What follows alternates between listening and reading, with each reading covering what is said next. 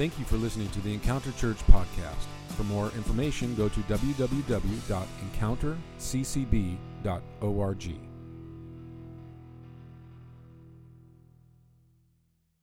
Because I love the church so much, I'm a passionate follower, and I devote a lot of time here. I'm intrigued by people who are not like me, who don't want to be a part of a church, who don't enjoy the church. I'm intrigued by it. So I've read lots of studies and books, articles, all sorts of things. And do you want to know, like, one of the main reasons why people don't want to be a part of a church? It's because the church wants their money. That's one of the big reasons. And today we get to talk about money in the church. So I'm super excited about that. But what I will tell you today is, if you're sitting there thinking, I do not want to listen about a sermon about stewardship and money in the church, I totally get it. And today is not going to be what you typically think. We are not going to do, hey, you have the altar call. We're not going to do an offering call. I'm not going to beg for you to write a big check or things like that. It's not going to be about that. So stick with me. We're really going to talk about true biblical stewardship and what it means to be a good steward as the way that God sees it. Jesus himself taught about money 25% of the time. That might surprise some of you. 25% of the time that he spoke, it was about money.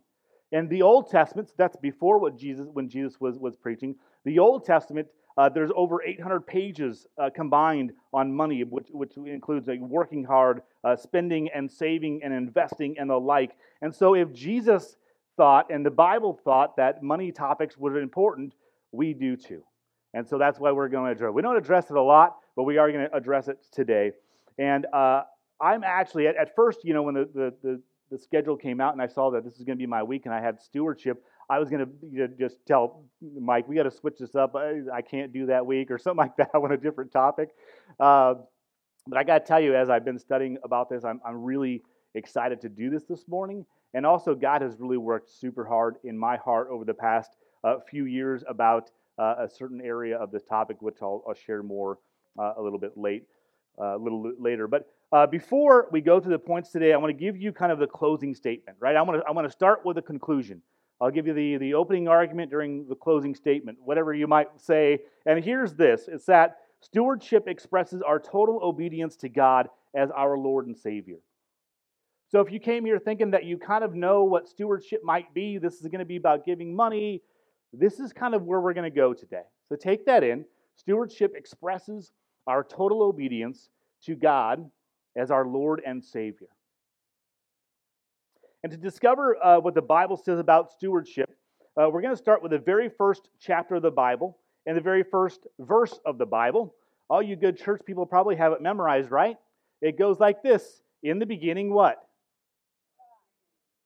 God created. Yeah, not as good as I thought, or you're half sleepy. I'm sure all of you at home got it down. Yeah, Genesis 1:1 says, in the beginning, God created the heavens and the earth.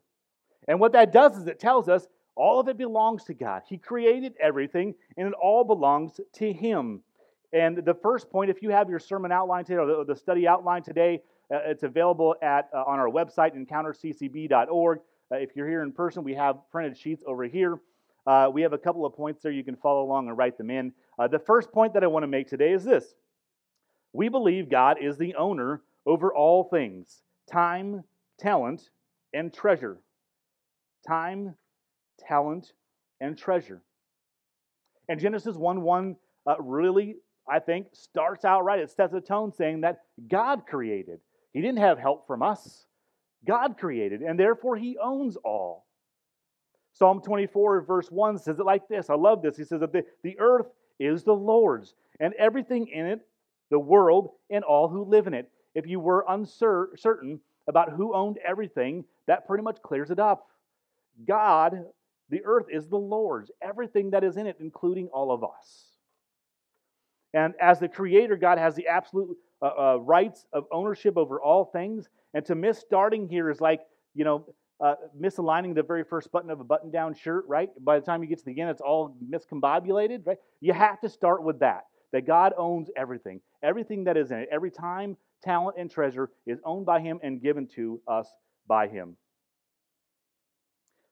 First Corinthians 3 verse 9 says this, "For we are God's fellow workers. You are God's field, God's building." So starting with this concept, we're able to accurately view and correctly value not only our possessions, but more importantly, human life itself. In essence, stewardship defines our purpose in this world as assigned to us by God himself. It's our divinely given opportunity to join in God with his worldwide mission, what he is doing, his redemptive movement. Stewardship is not God taking something from us, but rather it's his method of bestowing his riches upon us, his people, for his purpose. If it all belongs to God, then here's the question that we should never ask. If it all belongs to him, we should never ask this question, well, then how much do I have to give to God? Instead, the question should be, well, how much of God's wealth should I keep for my own use? And there's a big difference there, right? The first says, why should I give anything to God? The second says, why should God allow me to keep anything? And this establishes the principle of stewardship, which goes on to the next point. So what is stewardship? And a steward is someone who manages the assets of somebody else, right? If you think about a manager, maybe if you're at work, you have a manager you report to. They manage something. They don't own the company, but the owner has given them a piece to manage. A steward manages. And here's the point. We believe that stewardship is this. It all belongs to God, and he has put some time, some talents, and some treasure into my hands to manage. So if you think about everything that you own, your checking account, your assets, your cars, your 401k, your job, everything that falls within your wealth, you are managing that for God. You're not managing it for yourself, right? If you are a proper steward, God has given that to you and says, I want you to manage this piece. It all belongs to God, and some of the wealth comes to me. I need to steward it wisely. Right? Think of your banker or someone who might run your portfolio if you're a little bit more affluent. This might be a money manager. Maybe you have some sort of wealth manager that gives advice on 401k stuff. Like they don't own your 401k or your savings, but they give you advice. They manage the money for you. That's what a steward does. And so when money or resources or wealth or opportunity comes, we don't just go and blow it on whatever we want. We ask God, we say to him, where do you want me to distribute, to dispense these resources? And so that means that, bless you, and that means that every decision we make needs to be bathed in prayer and driven by theological commitments, driven by your commitments to your involvement in a church, into a church family, and into a relationship with God. And the Bible uses the words first fruits, right? We've all heard that phrase, uses the words first fruits. For many of us in current day, the government gets first fruits just automatically because they take it from you. You have no say. But what the Bible talks about with first fruits is that when you get a wealth or money or a paycheck, like the very first thing you spend is not for your mortgage or for the groceries, but the very first thing, your first fruits, is for God. First fruits is you give God the best. Imagine if there was somebody in your neighborhood, maybe a single parent who you knew struggled a little bit, and they had a couple of kids, and it was just really tough on them. And you go up to them and say, hey, I know this is a hard time for you right now, but here's $200. I want you to go to the grocery store, get milk and formula and groceries, whatever you need. Spend it wisely for your kids, right? And they say, oh, thank you very much, and they go on their way. And later that day, you happen to see them, in a parking lot, and they're coming out of a liquor store with a box full of alcohol, right? What would you say to this person? Right? You'd go up to them and say, I didn't give you the money for that purpose. I gave you that money for the purpose of feeding your children. I don't think that's for your children. Let's hope not. Right? It's for formula. It was for fruit. It was for meat and things to help feed your family. Right? I didn't give it to you for that. I gave it to you to feed the kids. And you would feel kind of cheated or robbed by that person, would you not? Right? This is the reason why many of us probably don't give $5 to the guy on the off-ramp that says he's hungry. Even though we're compassionate people, and if we knew for sure that person was hungry, we would give them the $5. But why don't you do it? You can't trust that they're going to manage the money that they give you, that you give them, right? So you tend not to do that. I'm sure people here, you're good people. You would buy them a burger at Burger King and give it to them if they were hungry, things like that. But you don't trust that people will use the money right. Just like this example of this homeless parent, this single parent, right? The analogy I gave you. They didn't manage the money well. Well, we oftentimes do that with God. He gives us money to manage well. And if we don't do that well, it's like we're robbing Him. In Malachi 3, they use a phrase like this: will a man rob God by not giving God their first fruits? It's as if you are robbing God. And if you're a believer, a faith believer, you're really committed to Christ and His church, here's a goofy, silly idea, but one that would work. Take out your debit card and your credit cards if you do that, but hopefully you don't, because we're a financial peace believing church. No credit cards here, right? All you college kids taking the course, all right. Take out your debit card, take a Sharpie, and right above your name, write Jesus, to remind you that every time you are spending money, it is God's, and He is allowing you to manage His portfolio. Are you doing that well with that purchase? It's a simple activity, something that I would that you could do, and maybe the grocery store clerk or wherever you're spending the money might say, "Hey, why do you have why is this written on here?" And it allows you the opportunity to testify of why you're doing that. Here's another point. Next point in your message outline. We believe that stewardship is a key indicator about your spiritual life and where your priorities lie. Stewardship is just a good indicator on where you are in this. Just like in your vehicle, you have an indicator that tells you how far you can drive. It's called a gas gauge. This is an indicator. Stewardship is an indicator of your spiritual life. Quick little poll here. I want you all to participate, you at home as well, because we have videos we can see back at you in your living rooms, in your pajamas, so you better be participating. Quick little poll. Who here would instantly like $10 million in their checking account as soon as service ends? Only half the people. Those are the other people are sleeping. All right. Most people here. And you at home, I saw you. You raised your hands too, right? We would love lots of money. How many here after church would like to go to their dentist and get a root canal? Not one hand. Isn't interestingly enough, not one hand. You see, money, we love money. Money is great. It is a wonderful thing to have. It's not sinful to have. We'll get to that in a second, right? We all want the money. But stewardship is a key indicator of where you are spiritually. The New Testament warns us against a desire to be rich. We're going to be in 1 Timothy 6 right now. There's two sections that talks about two different types of where you are spiritually and gives two warnings. The first warning is not to desire to be rich. Check this out. But those who desire to be rich fall into temptation, into a snare, into many senseless and harmful desires that plunge people into ruin and destruction. For the love of money is a root of all kinds of evils. It is through this craving that some have wandered away from the faith and pierced themselves with many pangs. Right? It's saying, don't make it your objective aim or goal to get rich. Don't set that out as your greatest treasure, your biggest achievement. You see, that is contrary to what our society says. Our society says, do what you can to gain as much wealth, to be promoted as often as you can. It says those who desire to be rich fall into temptation, lots of troubles, into a snare. You think about like a bear trap as a snare, right? They go to grab something and it traps them in. That's what money does to us, right? The enemy puts a new car, a flat screen TV, a bigger house, a vacation home, things like that, right? And we spend all of our life, all of our time, talents, and resources go to attain that thing, and it's like a trap because it never gives back the way that we think it's going to give back.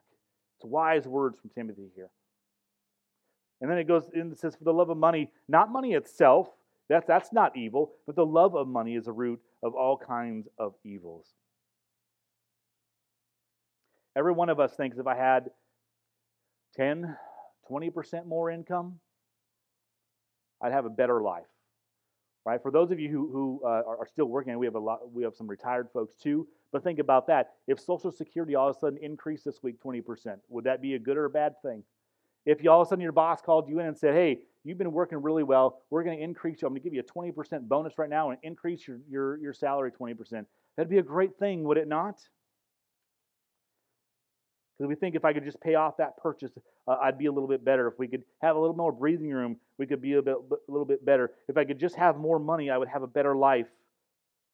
But folks, then the faith then is in the money, not God. And the security is in the stuff, not God. And so the worship is for the stuff, not God.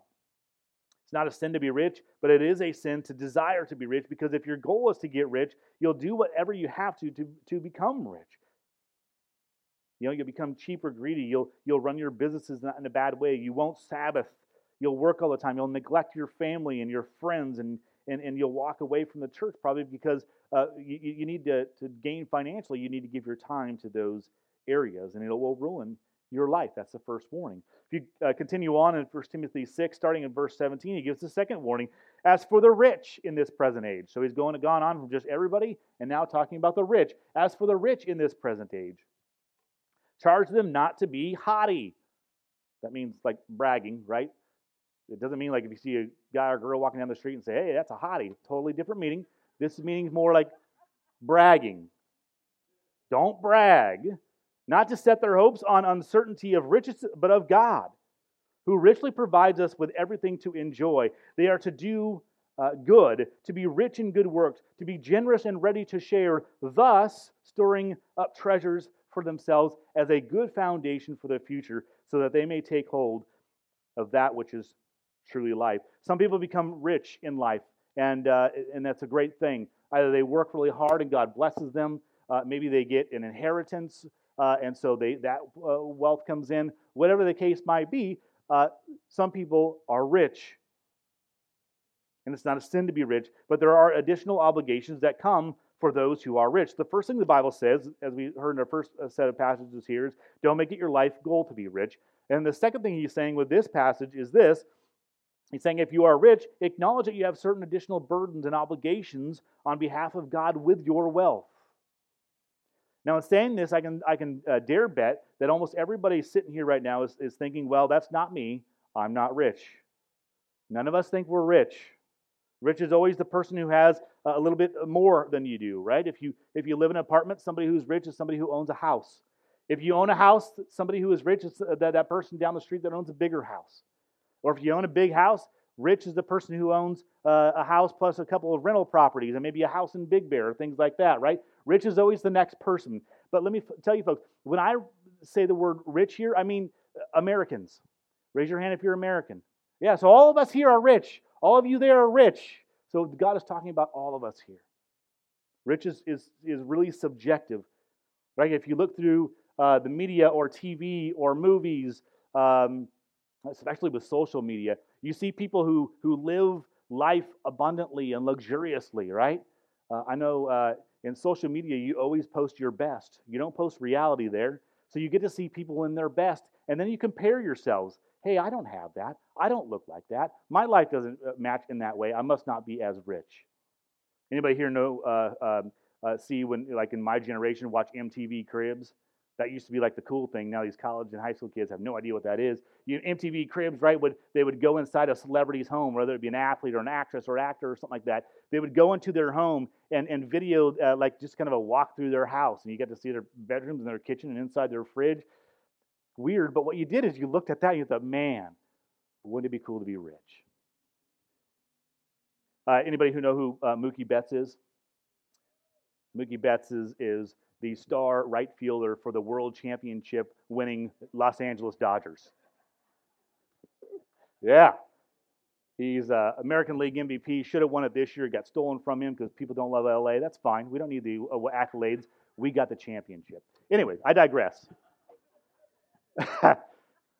Mookie Betts is an awesome right fielder for the Dodgers. This is the first year he played for the Dodgers. He spent most of his career in Boston. Well, the offseason just ended, you know, because we won the World Series. I don't know if I mentioned that. This season, off season just ended, and so he finally had a chance to buy a house. He's been kind of renting a house here, and he bought a house last week in Encino. And I looked up the listing online and found his house and got to flip through some of the pictures of his house. Check out this picture of his backyard. I don't know if you can see that over there. Hopefully online you can, but this is his pool. And if you notice, in his pool, there's two areas there, like where you can step here and go in. In the middle of this pool, y'all, there's a fire pit, sitting area with a fire pit, and the other area is a jacuzzi. In the middle of his pool, right? And so you see that, and you go thinking, my pool doesn't have a jacuzzi in the middle of it. I must be poor, right? You compare things. That's so awesome. Look at that. I mean, must be nice. I saw this perhaps most curiously in a documentary with Jay-Z, you know, the great American missionary. And Jay-Z and his wife went to Africa to work on, like, it was a really good trip, actually, to work on clean waters for African tribes. And this documentary followed him along, and he drove in his white limo and got out with his white suit into this dirt area, and he was talking around, and he realized that the people of these villagers, they were living in huts that they built themselves with brick and tarps going over. And it was their goal, right? It was the village's goal to have one water source where they could turn a handle and clean water would come out. We call it a faucet, right? That was the goal of the village, because the girls in that age, 10, 12 or whatever, they would put jugs on their head, walk out to the outer city limits and fill them and come back in. Like, that was their chores for the day. That's how they got the clean water. And so what him and his wife were doing there, Jay-Z, was working in this village to help in this area.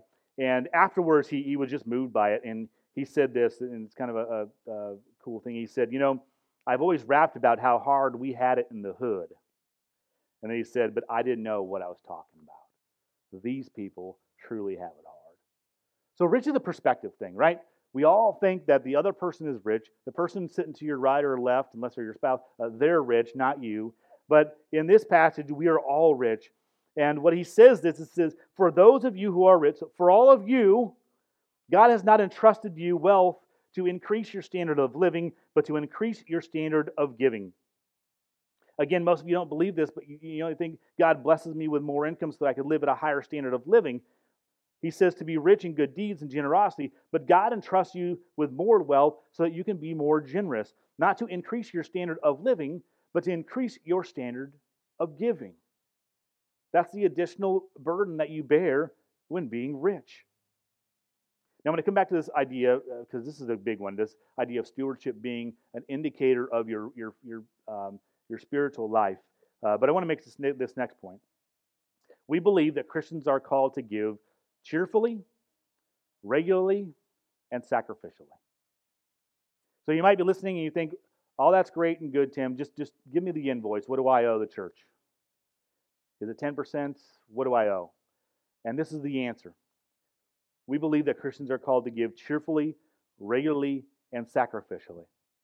See, in the Old Testament, they talked in these terms of a tithe, right? The first fruits was a tenth of your income, and that was your income. That was what you gave the church. But in the New Testament, it doesn't speak about tithing like that. Oftentimes in the New Testament, when it talks about tithing, it does so negatively. It's about the Pharisees who gave their money out of obligation, not out of a cheerful heart. They were doing it out of a religious devotion, kind of checking off their obligatory financial necessities. The New Testament speaks of giving most clearly in 2 Corinthians chapters 8 and 9. If you want a little light reading this afternoon, just read both those chapters. Talk about a church in Macedonia who really was doing things the right way. And I want to read out of 2 Corinthians 8:14 about this church. It says, now brothers and sisters, we want you to know about the grace that God has given the Macedonian church. In the midst of a very severe trial, they were going on through a lot there. Their overwhelming joy and their extreme poverty welled up in rich generosity. For I testify that they gave as much as they were able and even beyond their ability, entirely on their own.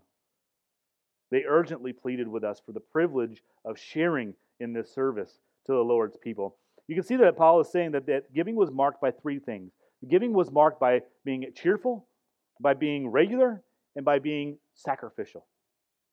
Cheerful meaning that they gave to God first, that they loved God the most, and sacrificial meaning that they felt it. It hurt when they gave something because they needed all they possibly could, but they felt the obligation to manage their wealth well, and they gave back to God. And then regularly, it wasn't just periodically here or there. It was a regular thing that they were giving back to God, giving back to the church in those times. You know, regularly doesn't mean that, you know, well, we talked about it at church today. I better, you know, throw some money in the offering plate, and then next week I'm going to tap out because I won't feel it as much. See, here at Encounter, we don't necessarily teach a tithe. Like if you're sitting there thinking, how do I steward well? It's not necessarily a tithe. What we teach is the same thing that Paul spoke about here with his church in Macedonia. We teach that a good giver is to do it generously, sacrificially, and regularly. And to determine that, you need to sit down and have a conversation with Jesus. You don't need to get an invoice from the church. You don't need to sit with the pastors and have them tell you. This is a conversation between you and Jesus. It's being in a right relationship with Christ, praying about it and say, how can I be the best steward of your money? And so we don't set that amount. And it's less about the percentage and it's more about the love of God. It's a worship issue. And as we talked about worship last week, right? Remember Pastor Mike talked about what's the object of your heart. Isn't it amazing how things always tie together around here, right? Worship was talked about last week. What is your worship? Stewardship is a great indicator of what you worship. Right? You hear that point? Stewardship is just a really good indicator of what you worship. And the reason that people love wealth is it gives them a sense of security. If I have money in the bank, we'll be okay. I can sleep well. We'll be fine. When hard times come, we'll make it. We don't need Jesus. We have savings or a credit score or a credit card or a line of credit or equity in the house. Those things will save us. If you're thinking right now, you know, the economy is going to shut down again soon. I may be laid off. What is something that helps when you're thinking about that? Is it the fact that your credit card has a lot of limit on it?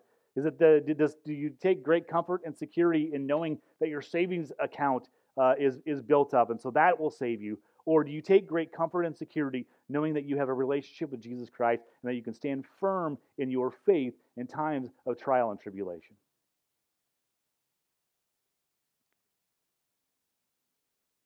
None of all of that is bad, but all of it is bad if it's in the position of glory and worship.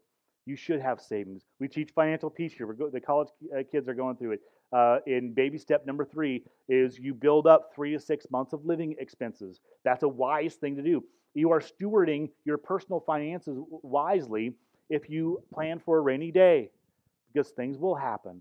You want to do all that kind of stuff, but your comfort and security should come from your relationship in Christ, not because of the money that you have in the bank.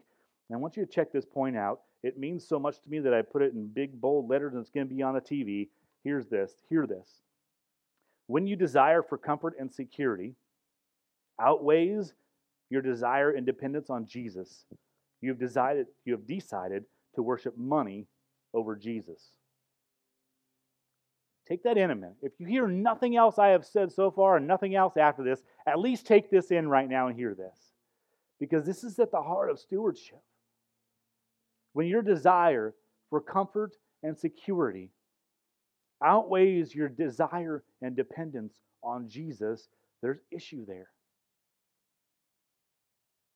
And so think right now, what gives you the greatest comfort and security in your life?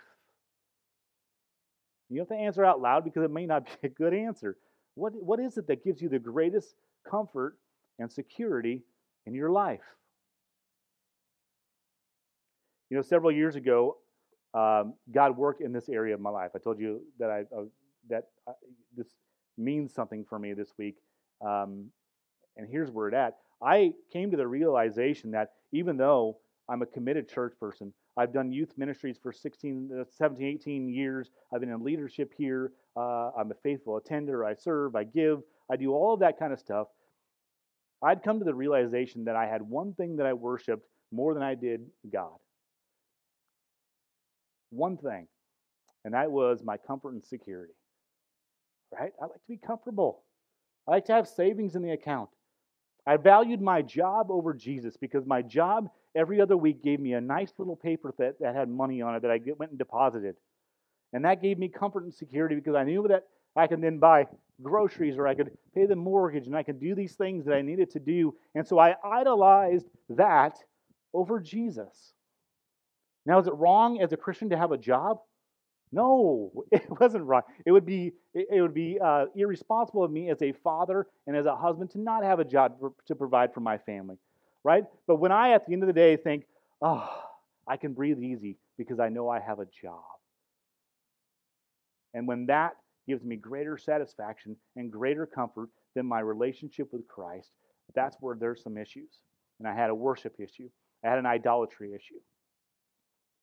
And so in my devotion times and in my times of studying, I was working through that with God, and He put on my heart this song, More Like Jesus. You guys know we've sung it here many times. We're actually going to close with that later today.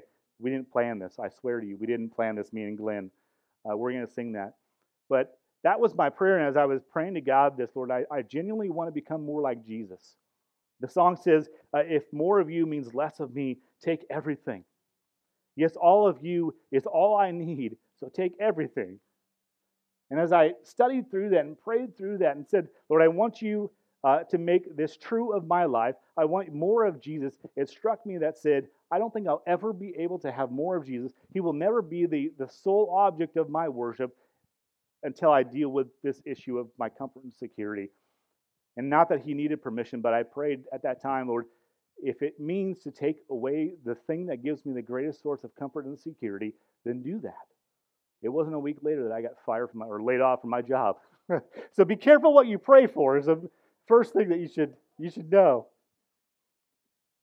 But I do think, as I sat in my boss's office and he told me I was being laid off from a job of 8+ years, I almost laughed. I thought, oh my gosh, God is at work right here as you're telling me I'm done. It was a nice perspective to have, but God worked through that, and He took me through a journey. But I realized in my life that my greatest comfort, my greatest security, did not come from Jesus. It came from other sources. Where is your greatest comfort and security? Is it in God? Is that at the very top of your list? Do you idolize God more than anything else in your life?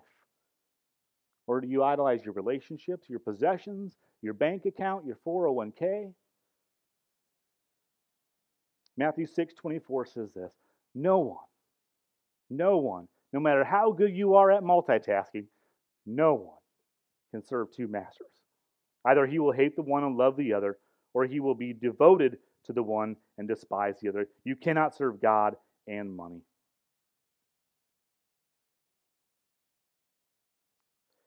And one way you can prove what I just said is by the evidence of your stewardship. Do you give cheerfully, sacrificially, and regularly, or do you just tip Jesus periodically? Do you say, hey, I had a pretty good week. I met my bills. Let me throw $20 in the offering plate, or now the offering box. Right? Do you have is your stewardship life more of a tipping life where you give Jesus a little bit just to say thank you? But folks, that's you. Jesus ain't your waitress. Don't treat him as such. Coming in today, I'm sure many of you said, well, stewardship just means give the church 10% and I'm good. But if you still believe that after hearing what I've said, then I've failed to communicate true biblical stewardship to you. Because, folks, if you take 10% and give it to the church today, and then tomorrow you go spend it on hookers and booze or whatever else, you have missed the point of stewardship. It doesn't matter how much you give. Stewardship is a heart issue more than it is the actual giving issue. I'm going to close by giving you 6 just quick principles of sacrificial stewardship. Number 1 is that more stuff won't make you happy. Anybody agree with that? Those are wise people who've been around. More stuff won't make you happy. Number 2, Jesus is a generous giver. And if you want to become more like Jesus, you ought to be a generous giver. Number 3 is more blessed to give than to receive. I know you hear that around Christmas time, but it is so very true. You will be blessed more in your life when you give than blessed when you receive something. Number four, giving is something that's a spiritual gift that we can grow into. Let me say this. If you are a relatively new believer, this is a tough thing for you to hear, stewardship and giving and that sort of thing. It's one of the very last spiritual disciplines that you grow into. And that's why we push the 201 class. If you make a decision to be a believer in Christ and you give you put your faith into Him, that's great. Now you got to learn to live like a Christian. And one of the first acts of spiritual acts that you learn is to pray, right? You get praying down, or you start reading into devotions. There's different spiritual things that the gifts that we should grow into. And the 201 class is that class. It teaches you principles that you can apply to your life.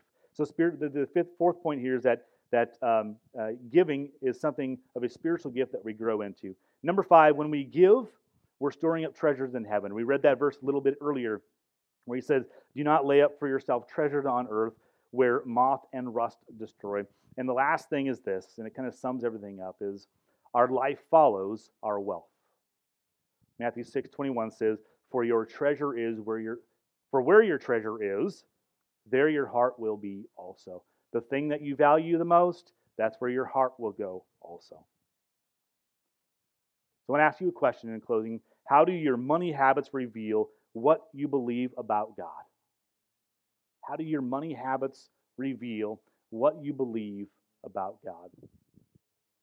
And I close by this phrase from Max Lucado, awesome author and pastor. And I want you to take comfort in this today. You are not what you have, but you are who has you. You are who has you. Will you close in prayer with me? Father God, I thank you for the scriptures that you give and reveal to us in today. Father, I pray that every one of us can hear this message of stewardship and how it has more about putting you as first in our life, Lord, where we value you, we idolize you more than anything else in our life, and then our life reflects that, including our money.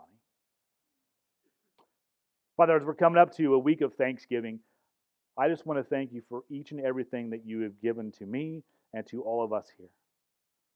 Lord, I know that any of us here doesn't sit here saying that we are wealthy and rich, but Lord, you have richly blessed each and every one of us with homes and with food and with clothing and with jobs and things of that nature, Lord. We lack in some areas, but Lord, you have richly blessed us, and we thank you for that. And I pray, Lord, today that we could hear the message of stewardship, Lord, how we are managers of the wealth that you give us. Lord, work in us and through us in this way, Lord. You are a good, good Father. We love you. We pray all these things in your Son's name. Amen. Thank you for listening to the Encounter Church podcast. For more information, go to www.encounterccb.org.